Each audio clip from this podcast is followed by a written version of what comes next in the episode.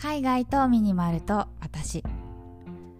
この番組は東南アジアでミニマルライフを送っているミニマリストのマーヤが100日間のシンプルライフを通して感じた偏愛アイテムをご紹介する番組です。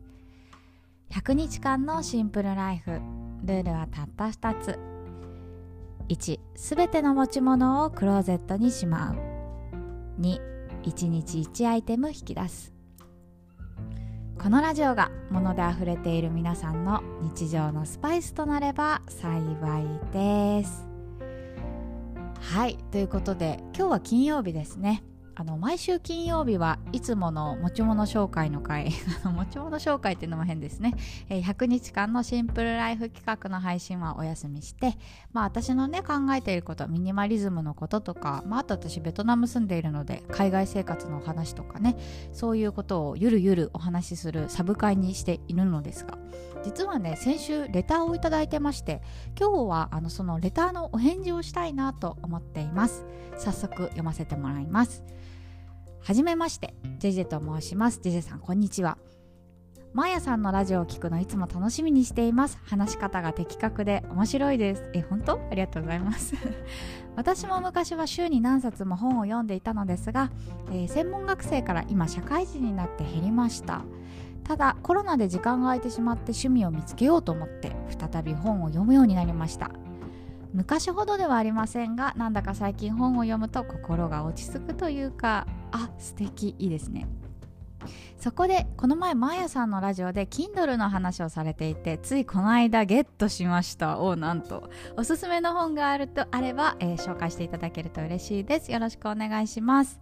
ということでジジェさんありがとうございます。やっぱレターって嬉しいんですよね。そうあの私実はあの昨日スタンド FM というラジオアプリでライブ配信をしたんですけどジェジェさんねあのちらっと参加してくださって本当にありがとうございます。そしてレターもくださっていや嬉しいな。うん嬉しい。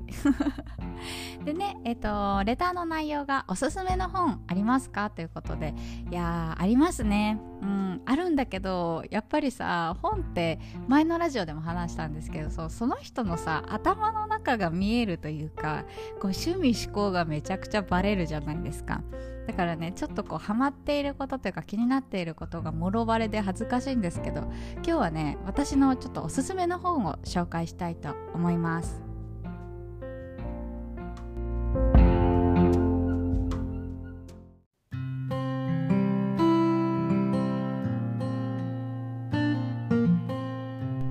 本題に入る前にちょっと本についてお話ししたいなと思うんですけど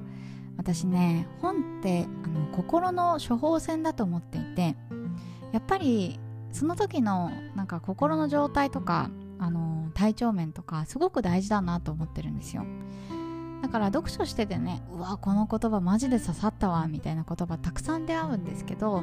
1年後その本を読み返した時に同じように刺さるかっていうとそうではないと思ってるんですね。なので今日は、まあ、最近読んだ本の中でこの本マジで出会ってよかったっていう本を紹介したいと思います。でね1冊目がですねはいタイトル言います。筋トレが最高のソリューションである。筋肉が人生を変える超科学的な理由っていうテストステロンさんという方の本です。いやこの本ね今日紹介する中で一番読んでよかったなと思った本です。まあ、タイトルにもある通りね筋トレが最高のソリューションであると言っている、まあ、まさに筋トレ本ですよ。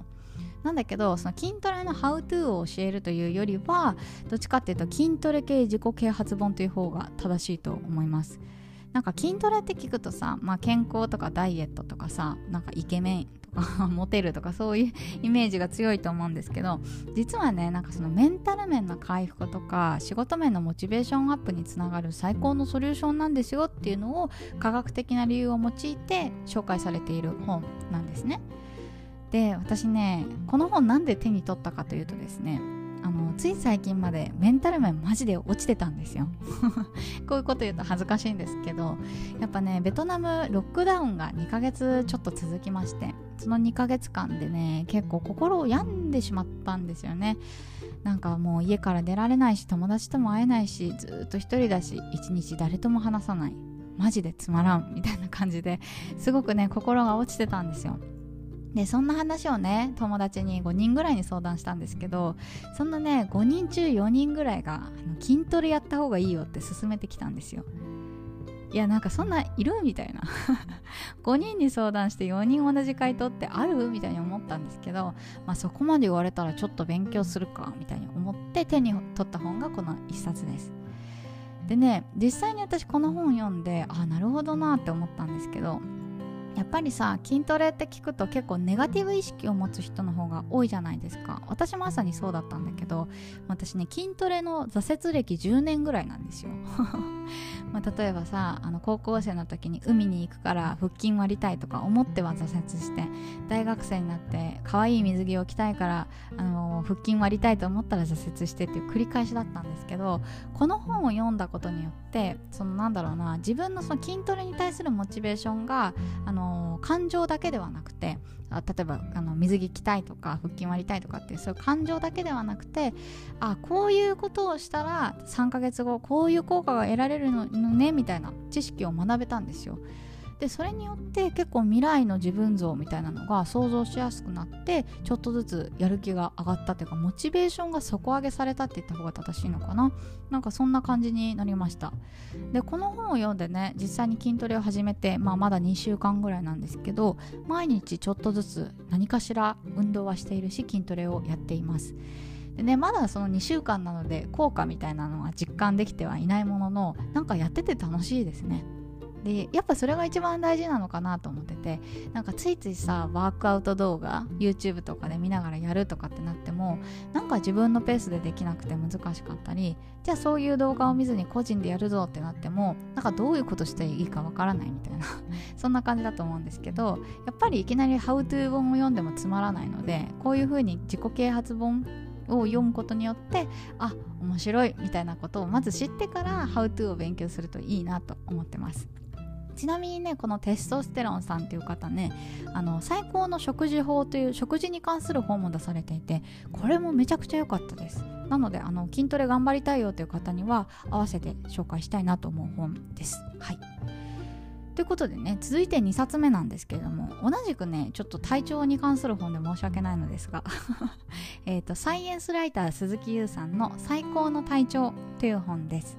この本もねさっきの筋トレの本と似ているんですけれどもまあその文明病と言われるうつ肥満とかあの散漫な集中とかね不眠とかそういう、まあ、最近ね発生してしまっている病気から抜け出して本来の自分を取り戻そうと。でそれに対するなんかその行動とかあとはこんなことやったらいいよみたいなあの tips なんかをあの科学的論文を用いて紹介されている本です。私ねこういうエビデンス系の本大好きなんですよね。なんか著者さんの「えー、やるぞおお」みたいな話も好きなんだけどいやこういうあのことが検証されていてこういう効果が得られてっていうのをなんか数字で分かった方が私結構行動しやすくてなのでちょっとねさっきの本と似ているんですけれども紹介させてください。でね私やっぱりその、まあ、ロックダウンがあって一日つい寝てしまうとか 体がだるいとか仕事が集中できないとかすごいあったんですけどそれって実はその現代のあるあると言いますか。やっぱ現代ってさあのこう科学が進歩していてとかあのシステムとかが進歩していて便利になっているのに改善改善されていないことうつ病の人はなくならないしあとは肥満もなくならないしっていう風に結構問題があると思うんですよ。でこういう問題って逆にその昔を遡るとなかった病気であって本当に現代の人はこういう病気になりやすいからこそまあその予防だったりとかあとはなってしまった後のその行動っていうのを知ることが大事だなっていうふうに思わせてもらった一冊ですね。でこの本に書かれててあなるほどなって思ったんですけど、まあ、さっきのダイエットの話とちょっと似ちゃうんだけどそのやっぱりさ人間の意志って弱いんですよね。なんか例えばさダイエットするぞ頑張るぞって言っても次の日にラーメン食べたくなっちゃうみたいななんか痩せたいと思っていてもその意志の弱さみたいなのってあってで挫折してしまうなんかそんな経験って誰でもあると思うんですよ。でそのこの本ではねその意志の弱さ強さとかそういう話ではないと。だからこそその科学的なエビデンスで的を得たそのアプローチというのをあの誰しもがする必要があるんですよっていう本でした。でねこの本ではその、まあ、あの運動の話も書かれているんですけどどっちかっていうとその仕事面とか遊びとかなんかそういういろんな角度から体調を整えるっていうことがあの書かれている本なのでさっきの本よりももうちょっとなんか広範囲的なお話になっています。もしよかったら是非手に取ってみてください。はい。ということでなんかすごくね筋トレとか体調とか私の あの最近の悩みがもろバレしている内容なんですけど最後はねちょっと軽い本を紹介して終わろうかなと思います。それがですねオードリー若林さんの5本出しときますねっていう本です。この本ねなんか BS ジャパンで放送されてた文芸バラエティ5本出しときますねっていう番組があったらしいんですけどその本を書籍あその内容を書籍化した本です。でオードリーの若林さんってあの本大好き芸人じゃないですかでこのオードリー若林さんが司会でその第一線で活躍しているその人気小説家たちの方があの自分だけのルールっていうのをテーマにあのトークを取り繰り広げるそんな番組だったらしいんですよ。でその番組をもう本当に会話帳でね書き起こしたっていうのがこの本なんですね。でやっぱり小説家の方って発想がユニークでそのスランプになっちゃった時の脱出法はこんなことをしてますみたいなルールを教えてくれたりとか、まあ、とはね小説の中でアダルトなシーンを書くときはこんなことをしていますとか なんかそんなことをね結構面白おかしくあの話されていて結構息抜きにちょうどいい本だなっていうふうに思いました。で最後にね毎回その悩める読者さんのためにこの本おすすめですよっていうおすすめ本を紹介されてなんかその1章2章みたいなのが終わるんですよ。だからね結構そのこの一冊読むといろんな本と出会えてあこの本も面白そうみたいないろんな出会いがあります。なのでね小説好きですよっていう方には結構おすすめの本です。はい。ということで今日はね、えー、3冊ご紹介をさせていただきました。やっぱりね本ってその人の趣味思考がバレるので、うん、さっきも言ったけど私の悩みがバレている気がしてちょっと恥ずかしいですがもしよかったらね同じ悩みがある方手に取ってもらえたらいいんじゃないかなと思います。ということで今日はこの辺で失礼しようかな。最後まで聞いていただいてありがとうございました。明日は何を話そうかな。